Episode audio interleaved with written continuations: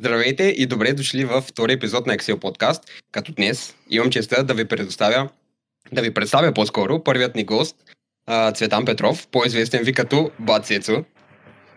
Да, и преди да преминем към съществената част, ще ви молим да харесате клипа, да се абонирате за канала, да оставите един коментар като обратна връзка и за алгоритъма и може да предложите някой за бъдеще гост, който искате да поканим и ще ви е интересно да слушате и гледате. Като директно да започнем по същество. Първо, а, нашия гост да се, да се представи, да ни каже всъщност кой е Бат Цецо и да ни разкаже малко за неговата история, къде е започнал, как е, е започнал да занимава с бодибилдинг и защо има коучинг услуги и всичко, което той се сети. Добре, ами здравейте на всички. Аз се казвам Цветан и заедно с жена ми Мария помагаме на успешни хора като вас, случаи водещите, да постигат форма, която да ги кара да се усмихват, когато се погледнат в огледалото, да са пълни с енергия да покриват нови върхове. Така, Бат Сецо е така алтер его и то дойде от един приятел Ванката Радев, който е натурален бодибилдър. Не знам дали го следвате, ако не го следвате, ви съветвам да го последвате. Той се състезаваше по-миналата година и постигна едни така доста добри резултати в федерацията INBA. И понеже е по-малък от мене, се е бат Цецо, бат Цецо и оттам почнаха Никола Томов да ми вика бат Цецо, Красимир Михайлов да ми вика бат Цецо и то, то просто лепна. И смисъл, аз съм си Цецо, обаче в един момент хората почнаха така да ми викат. Даже тъста ми казва така, между другото, а, нали, което е малко странно, ама човека попаднал на няколко видеа и почна ми казва. А, идеята за нашия канал е, че аз едно време бях ентусиаст като всеки един човек, който е тръгнал да се занимава с фитнеса, постигнал ни така по-добри резултати и решил, че иска да напредва. И с времето започнах да чета повече, да се интересувам и един момент реших, че искам да се състезавам. излязах на едно състезание, тогава ме тренираше шеф Паранап, излязах на второ състезание, а, нали, на второто състезание реших да използвам така специфични суплементи за този спорт. И оттам нататък се надушихме с други хора, които решиха, че ще развиват българския фитнес. Но там просто нещата се случиха полека-лека. дълго време не съм си представял, че ще ставам онлайн треньор, но в един момент просто реших да пробвам. Записах там необходимите образования и нещата се случиха полека-лека. Нали, няма някакъв катарзис или нещо от сорта, просто казах си, е, тия хора го правят, що да пробвам и аз и пробвах и то стана. Всъщност, моята история е доста подобна. Даже тя се случи след като работихме с теб, малко известен факт всъщност.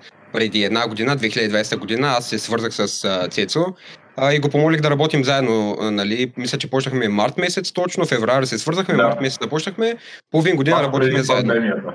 Ма, точно преди пандемията, една или две седмици, те ни затвориха. На практика ние две седмици направихме от един блок. да, горе-долу нещо такова стана. Та работихме 6 месеца заедно.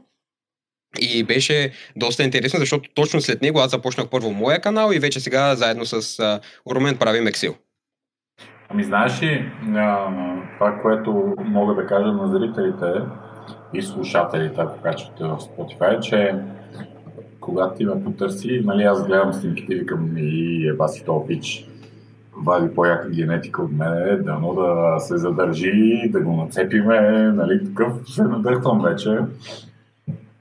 И ам, ние сме си говорили много пъти отвъд този подкаст, че а, Йоанчо беше така един от най-надъханите хора, с които съм имал удоволствието да бачкам. Казвам удоволствие, защото буквално а, значи толкова се интересуваше и толкова нали, а, дълбаше в това, че просто съвсем малки настройки трябваха, за да, за да се получават нещата и голям късмет хора. В смисъл, пожелавам ви на вас да имате такива клиенти, които да, да дълбат в тази сфера. Нали? Дано, дано и благодаря много. И всъщност, а, свързано с а, тази тема, която започнахме, а, втория ми въпрос, който, е, втория въпрос, който искам да ти задам е, а, всъщност, как процедираш ти, какви са твоите методики, по които ти тренираш и по които ти тренираш твоите клиенти. А, доста интересен факт е, че по принцип а, ние хората се асоциираме с която и да е сфера в нашия живот, се асоциираме с дадена група. Като чуем, примерно, особено да. в тренировките, като чуем а, високочастотно, всеки се сеща за Мено Хенсел Манс и Full Body. А, като чуем а, клек-клек тяга набирания и кофички и всеки се сеща за Марк Рипато и Starting Strength и подобни. И всеки да. се асоциира, но интересното при теб, когато започнем да работим всъщност, е, че ти комбинираш повечето методики, слагаш ги в, а, как да кажа, мезоцикъл и т.е. навързваш ги една, една до друга и вземаш да. най-доброто от всяка една от тях.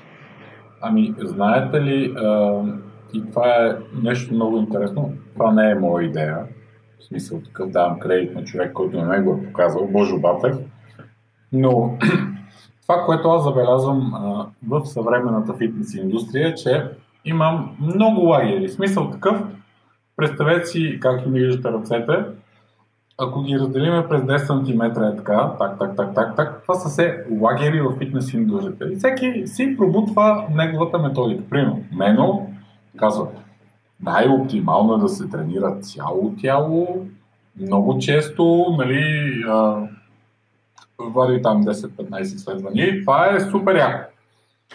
Другия спектрум, примерно, имаш а, доктор Майки Изрател, който казва, окей, добре е да има частота, но не трябва да се тренира до отказ, но пък всеки следващ път трябва да дигаш работните серии. Примерно, ам, англичаните Джордан Питърс и Корин, неговата половинка, казват Абе, добре е да има чистота, ама работните серии трябва да са малко, но да тренираш до отказ, примерно.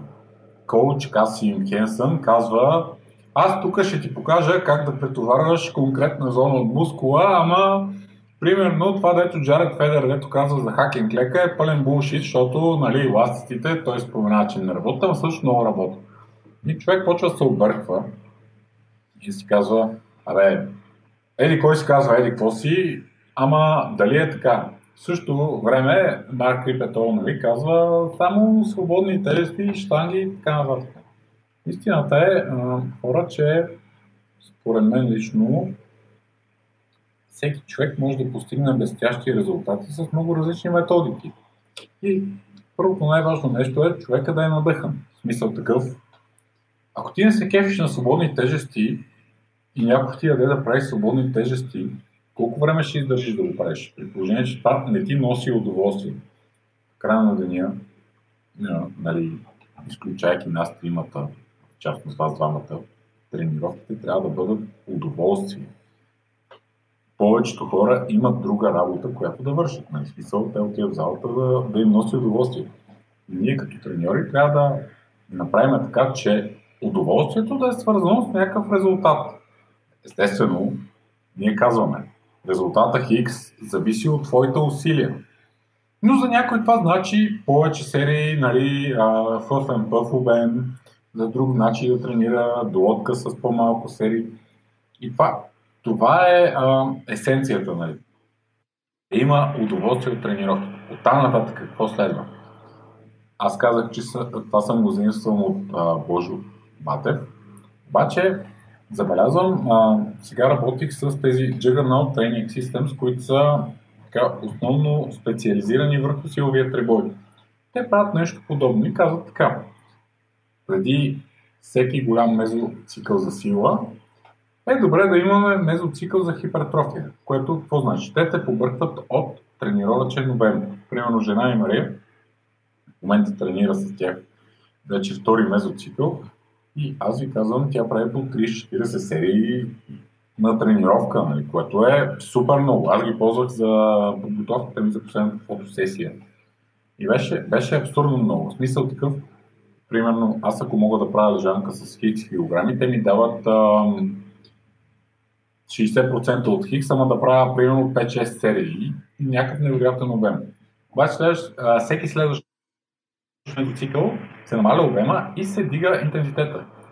Така че нали, това не е някаква иновативна техника, просто ам, целта е да види човек как се справя с различните натоварвания вече да го постави в среда, в която той така се чувства най-комфортно, почувства най-комфортно, не виждаме, а, мен най-ме кефи да правя това, ми, аз прогресирам най-добре сило в а, нали, този конкретен стимул, ще го пръсна до откат и вече след това ще смена за малко стимула и пак се върна пак към него. Не знам дали а, стана достатъчно ясно за вашите зрители, но генерално това е концепцията, която изповядваме ние. Ясно звучи логично. На практика на а, даден момент от твоята тренировъчна а, история или тренировъчен път използваш даден а, метод, за да достигнеш до следващата точка от тренировъчната ти кариера. Да, Би го обобщил така. Общо взето точно така и в същото време нали, масово се така прокламира делоудът, но когато ти просто смениш стимула за 4, 5, 6, 7, 8 седмици, ако щеш, ти пак правиш някакъв делоуд, докато тялото се адаптира.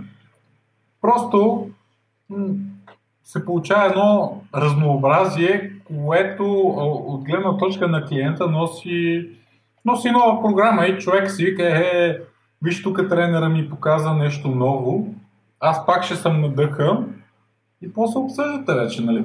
Кое ти харесва повече, как предпочиташ, кое ти носи повече удоволствие, как се чувстваш по-възстановен. Но там нататък ти можеш на този човек да му пуснеш нещо, което хем да го кефи, хем да е мега надъхан да го прави, хем тялото му да се представя много по-добре. Аз си мисля, че всеки трябва да мини, може би, през нали, всичките различни методи, да пробва за себе си и да види кое му харесва, наистина, кое му дава резултати и на кое може би се чувства най-добре. Нали. Не трябва да разграничаваме нали, различните методи, че един е по-ефективен от другия или някакви такива неща.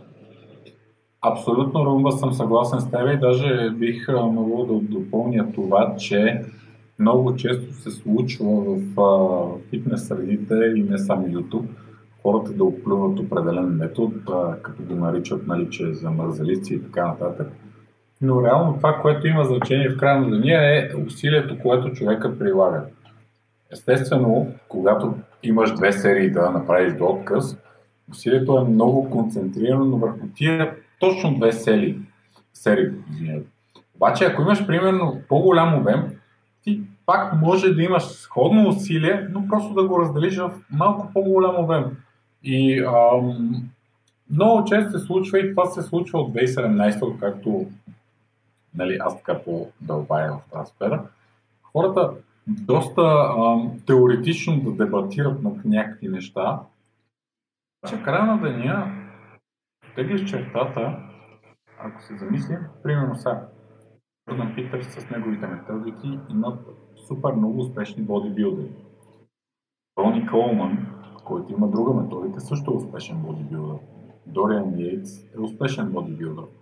Хит е успешен бодибилдер. Натуралните, Мат Огус, Нипър, AJ Морис. AJ Морис и Кристофър Баракат и още куп други.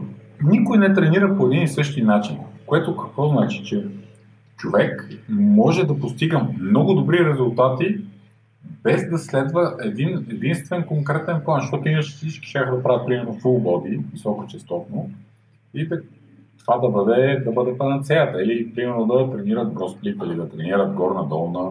Този Стив Хол, който го изпуснахме, нали, Мевилан, така, един от любимите натурални бодибилдери, също той има пък съвсем различен начин да тренира. И между другото, да ви кажа един любопитен факт, тук тренира едно момче от нашия квартал, който живее в Англия.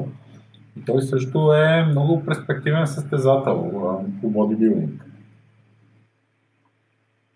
Аз също така бих добавил, по-скоро хората, както ти каза, да се фокусират над, над самото усилие. Мисля, че аз, аз тренирам от вече 8 години и съм загубил супер много време да търся оптималната тренировъчна програма. Мисля, че със същите думи дойдох при теб и един от проблемите ми беше, че всъщност аз прескачах от програма на програма да търся перфектната.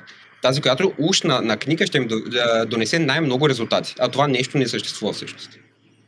Ами, знаеш ли, тук какво мога да кажа, това, което сме си говорили на нашите групови сесии, е, че ти, примерно, много често изкачваше с такива сложни термини, като, например, peer ratio. И сега, Йоан изкача с peer ratio и аз съм е такъв, what the fuck is peer ratio, да видиш, аз от тебе го чувам. И почвам да чета в Google и обяснява там, нали, някакво съотношение мускулна маса върху мазнини. И аз съм е такъв. Това на кой му пука да го знае, нали, точно като peer ratio, разбираш. Обаче, някой го е казал, ratio е много важно, едно друго и, и човек се програмира и си казва, ето аз го чувам от този за ratio и това е важно. Значи аз вече ще почна да дълбавя в тази посока.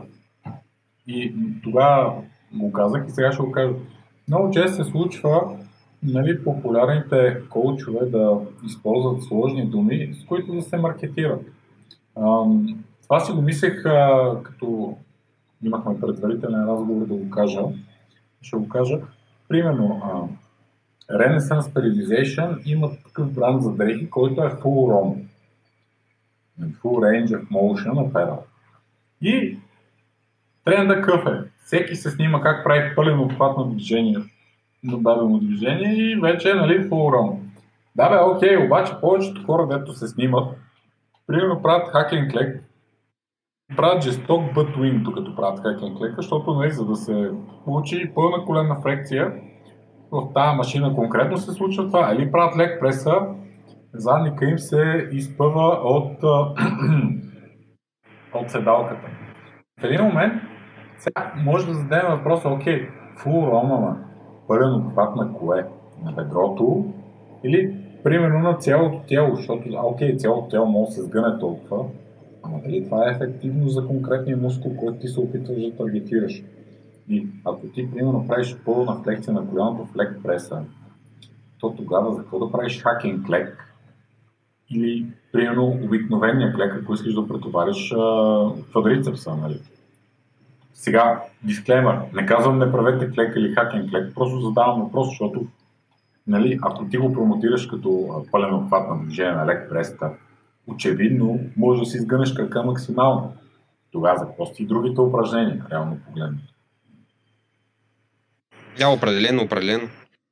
Трябва, т.е. да наблегнем, ако може да се замислим, отново да се замислим на тази тематика, по-скоро отново ефективен обхват на движение, както ти спомена също и Касъм, примерно както а, той, а, някой, а, ако сте виждали упражненията за, примерно, лат пулдауна му, който е, mm-hmm. който всъщност съкръщава латисимуса, пълния обхват на латисимуса и той изглежда силно правиш половин, половинчато движение, но на практика това е пълния обхват на движение, пълния ефективен обхват на движение на латисимуса. Да, обаче в същото време, това си говорихме с Краси Михайлов с Галастро, примерно коуч Кас, той път от своя страна а, нали, башва някакви други методики на, на други топ коучове. Примерно, последно го гледах да башва е тези къфовете, които са за, за рамо, за гърди. И си викаш, абе, то пише, говори някакви неща, които са тотално нелогични човек. Смисъл такъв. Нали? Примерно, защото не, не отговарят на, на неговия маркетинг. Той, примерно, си продава там неговите отдебелени дръжки, казва, че ти трябва да се качиш на еди това си поставка, за да разтваряш за рамо и за него това е най-доброто. И, и в един момент хората като нас почват да се, да се чудят, нали сега, кое е най-доброто. Това, което казва Коуч Кас, това, което казва Джо Бенет, примерно, това, което казва доктор Майкъл Изартел, това, което казва Мено. И, и тук идва, идва момента, нали, който е а, добре всеки коуч да, да може да отсява тия неща и да се интересува от а, това как тялото се държи в пространство. В смисъл такъв, нали, това, което сега ще кажа, не е да се обявявам като някакъв гуру, защото не съм. Но а, аз имам инженерно образование, това ми е помогнало в някаква степен да науча този дял от физиката, който се казва механика. И, нали, механиката разчита на сили и моменти, съответно натоварвания. Механиката има основно три дяла кинематика, статика и динамика. И ние в контекста на упражненията разглеждаме кинематика и статика, а именно как примерно действа някаква сила в точката, където ми е умрука, спрямо рамената ми става. Кинематиката прави също нещо, но вкарва и скорост, ускорение на въртящи моменти. Примерно, без да изпадам в много детайли, за да не кажа някой ви по сега и да ми кажете, е, това е бати и глупости. Но, прави ми впечатление, че примерно коуч Касим и Джо Бенет са изкарали едно и също образование при един от така м- доеените в тази сфера, нали? човека, който е участвал в проектирането на прайм машините за фитнес, които е, вие знаете, но за вашите фенове са така, може би единствените машини, които могат да променят фокуса върху позиция на мускулна група. Какво имам? Нали, правим машините или бившите Strive, имат три окачни точки, ако са плейт или а, имат промяна на така наречената гърбица, по начин по който да таргетира конкретна зона от мускулатурата. Например, дали ще е разтегната зона, дали ще е средна зона или скъсена зона. А, за тези от вашите фенове, които не знаят, всяко упражнение претоварва определена зона. Например, клека претоварва разтегнатата зона на бедрото, докато лека екстензията претоварва скъсената зона. Това е когато разтваряме лека екстензия, тук ни е най-трудно, докато клека тук ни е най-труден. Масово хората не могат да излязат от дупката, но могат да, да направят четвърт клек. Дори тук имаше един клип с тия състезателите на ЦСК футболистчета, как правиха четвърт клек с някакви невероятни кила, ето сигурно аз не мога да ги дигна, ако ще правим пълен отпад. За какво казвам това?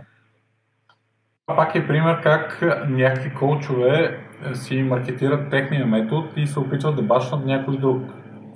И а, много е важно хората да, да бъдат обективни и да дават най-доброто, което, което има на пазара. Смисъл такъв най-доброто може да е комбинация от ноу-хауто на всички тия коучове. Нали? Не е нужно да, да ползваме само един и да го, да го вярваме на сляпо, макар че е доста честа практика, нали, примерно някой получава някакво образование от някакъв така, известен коуч и той става като негов франчайз. В смисъл, малко на принципа на Макдоналдс, колкото и така кофти да звучи.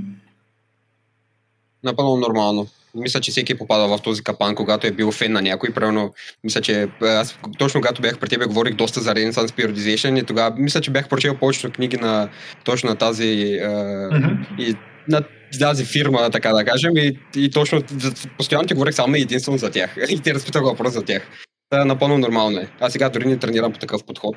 Но да насоча разговора към а, по, малко по-различна тема, mm-hmm. мисля, че доста хора се интересуват и им е интересно всъщност дали може да комбинираме тренировките съпротивление с тежести с друг вид спорт. Примерно плуване или както и в твоя случай боен спорт. Ти тренираш BGG и по, да. тази, тази причина искам да те питам всъщност, възможно ли е на първо място Mm-hmm. И едновременно да сме конкурентни в двата спорта, ако из, на, на практика, ако искаме да постигнем нали, по-високи резултати, на практика да сме yeah.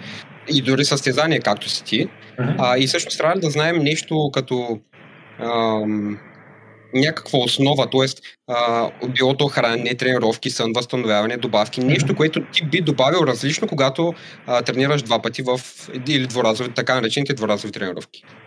Сега, тук темата е много интересна, защото в Science Base сферата се казва, че кардиото, тренировките с тежести се бият. И това не е непременно грешно. Тръгвам малко от по-далеч. Когато правиш един тип тренировка, в който да го кажем кардио, ти стимулираш мускулно-протеинов синтез на едно ниво да кажем, ако тренировката е по-аеробна, става на митохондриално. Съответно, когато правиш тренировка с тежести, нали, пак стимулираш мускулно-протеинов синтез на друго ниво. Та, за да върват двете горе-долу ръка за ръка, ти трябва две неща. Повечко протеин, за да можеш да обезпечиш този синтез, и повече въглехидрат, за да имаш енергия да ги правиш. А, защо го казвам? Защото има бойни спортове като кикбокс, примерно бокс, карате, дори плуването, които са малко по-аеробно насочени. Нали? Не, може да ги кажем като кардио. Други спортове като борба, BJJ са миксирани. В смисъл такъв, много зависи от силата и на игра. Но това ни дава информация, за да можем да започнем. Де факто, ако гледаме моят случай с бразилско джуджито, аз мога да кажа аз какво съм направил, нали? защото не претендирам, че е перфектно, но имаме в а, клуба 4-5 инфлуенсъра, такива фитнес, които са много по-известни от мен. И всичките са така, доста успешни за времето, в което посещават залата. Не? Нали? Мисля и говоря за хора като Сами Хосни, примерно, Никола Томов, Краси Михайлов са били в залата. Ами, примерно, човек като Сами Хосни е жесток пример за добър джуджицу атлет. Не, няма да коментираме негови тренировки в залата. Но Пича много добре се справя. Никола Томов също добре се справя. Краси Михайлов сме били един път. Да, нали, а, нямаше необходимите технически знания, но също имаше много добър капацитет, се движеше добре. Това е благодарение на фитнеса. Мисъл, когато ти тренираш с тежести, не се ограничаваш от към движение, смисъл не разчиташ само на кабеляци, извинявайте, ти вече си програмирал тялото си да комбинира различни а, стави и звена, да се движат в синхрон.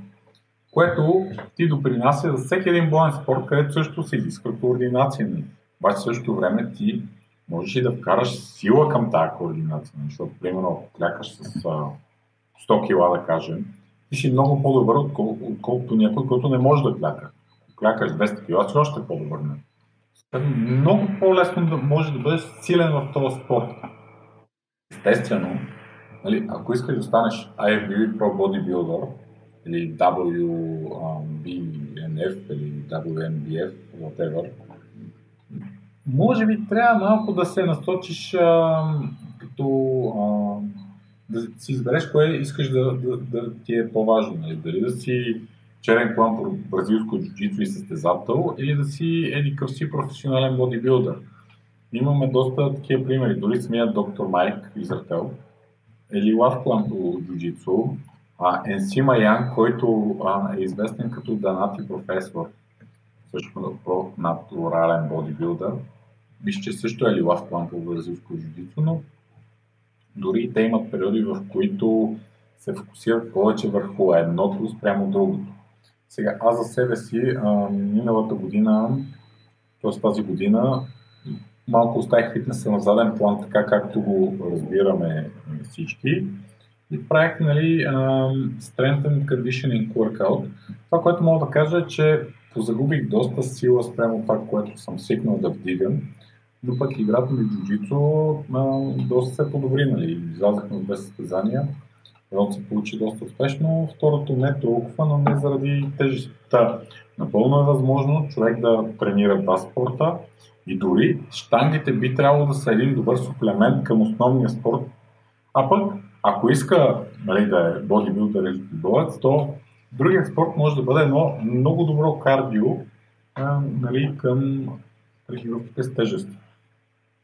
А в случая, като си комбинирал двете, а, гледал ли си да избягваш примерно конкретни движения, които примерно ще ти попречат на играта в BJJ или да си, да си намалиш обема на конкретни мускулни групи, защото усещаш примерно, че се измарят много рамената или краката, нещо от сорта? Ами, знаеш ли, много добър въпрос. Мога да кажа, че пиарите ми на клеки тяга съм ги правил, докато съм тренирал разово клеки и бразилско джуджицу.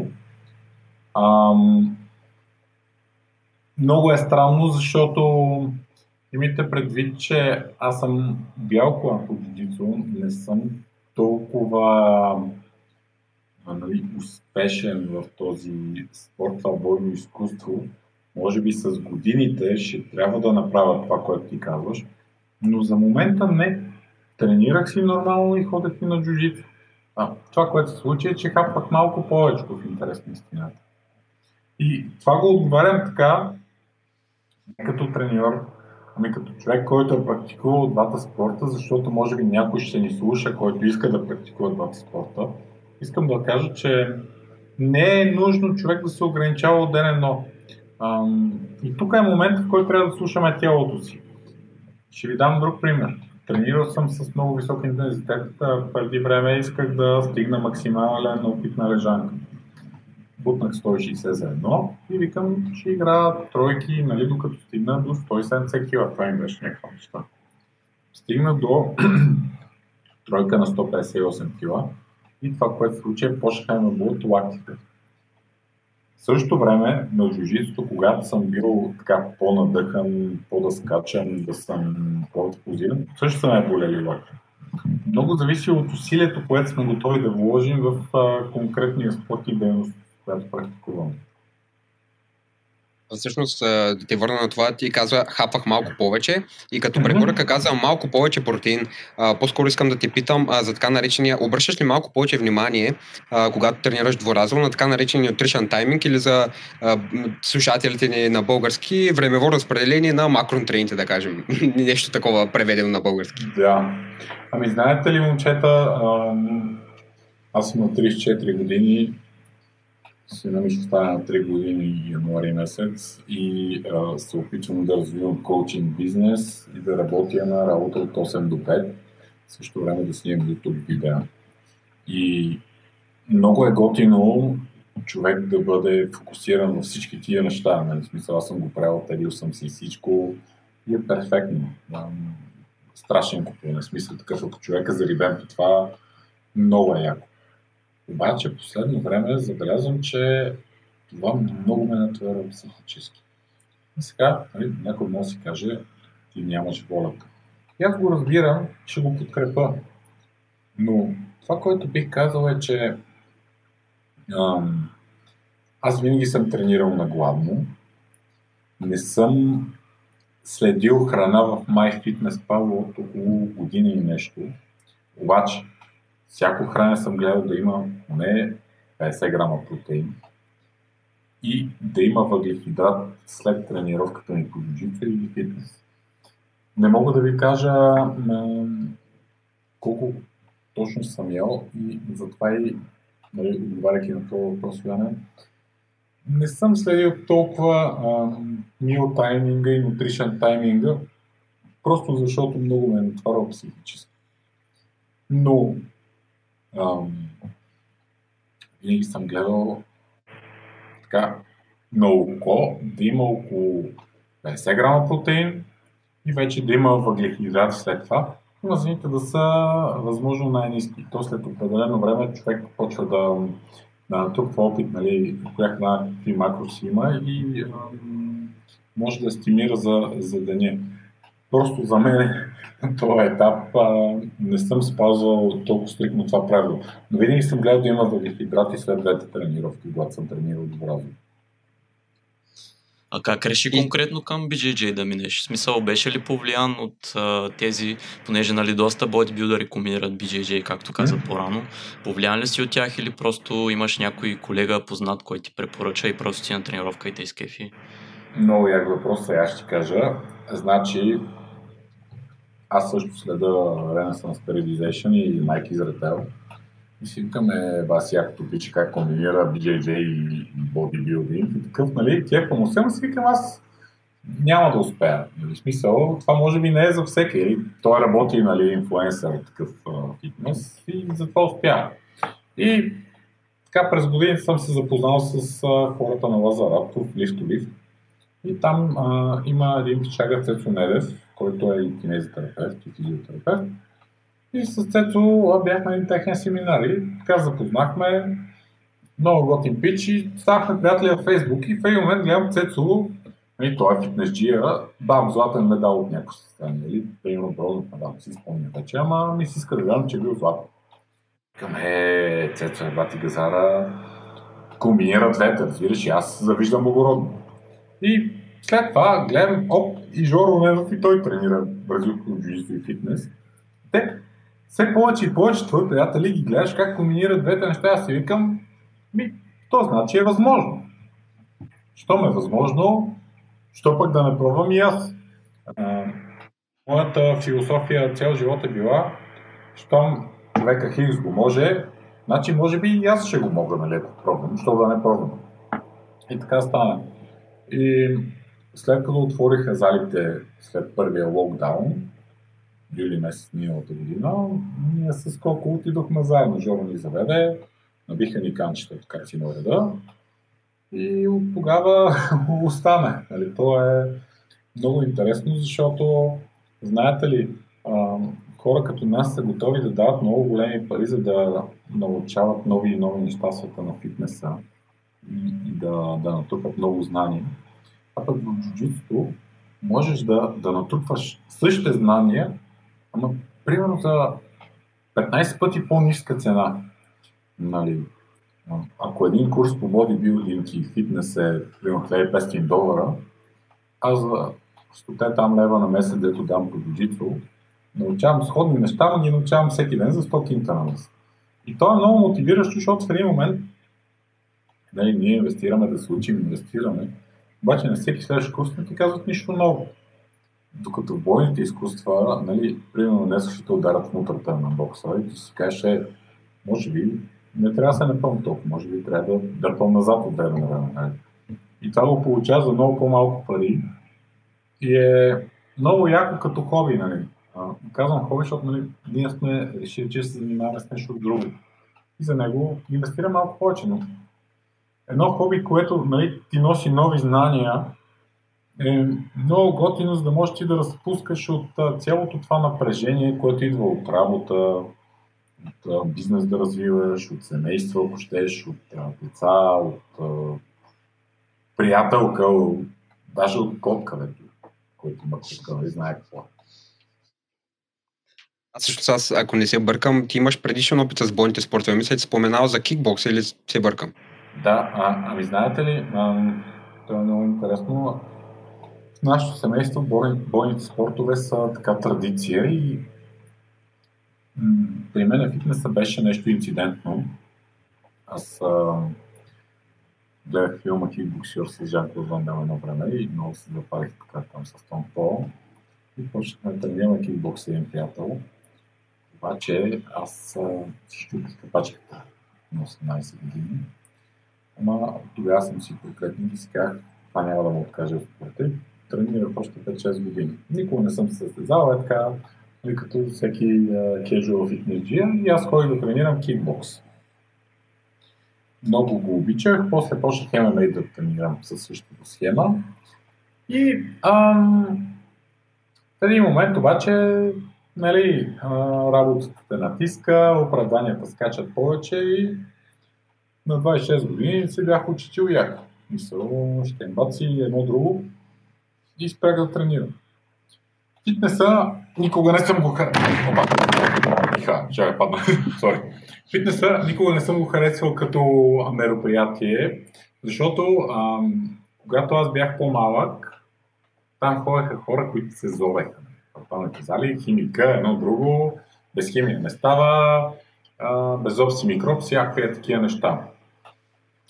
И аз имах такава представа за него. А, въпреки това, реших да му дам шанс на 27 години. И от тогава почнах да тренирам а, нали, по-фокусирано върху тази посока и не съм спирал. Така че да, а, нали, почнахме с бойни изкуства, но фитнеса си се внедри надълбоко при мен. Ми, последният ни въпрос към теб е всъщност а, къде хората могат да научат малко повече за теб, къде могат да видят а, част от работата ти с клиенти и всъщност кога да очакваме новия вебсайт. Да, а, подготвяме вебсайт, даже направихме фотосесия. Сега, а, това, което се случи е следното нещо. Аз, а, като работихме с тебе, бях сам. Обаче вкарахме и жена ми в схемата. Тя пък стана нутришен коуч и вече сме екип. И се надяваме съвсем скоро да, да отворим вебсайт. Иначе YouTube канала, Instagram, Facebook. Гледаме да, да пускаме съдържание, за да привличаме повече и повече клиенти. Нали? истината според мен е, че съдържанието е това, което ни води клиентите, защото те почват да се разпознават в това, което казваш. Че м- нали, YouTube канала ни е а, основният приоритет, но там Facebook страницата и Instagram са м- второстепенни. Супер. Еми всичките социални мрежи и медии ще ги оставим долу в описанието, да може да откриете Бацецо и да видите повече в неговото съдържание, какво и той качва и с какво се занимава. И с... може би ще затваряме тук епизода. Много благодарим за участието, Цецо. Само момчета, искам да кажа нещо преди това. Много се кефа, че младите хора почват да правят такива неща. Пожелавам да се развивате много, да станете много добри коучове и да изкарате много пари от това и да помогнете на супер много хора да променят начина по който изглеждат, начина по който гледат на храната и тренировките. Благодарим много, благодарим много, че дойде. Е, аз ви благодаря, че бях първи гост, нали? Голяма част е това. Няма как. Супер. Окей, okay. чао ви и до нови срещи!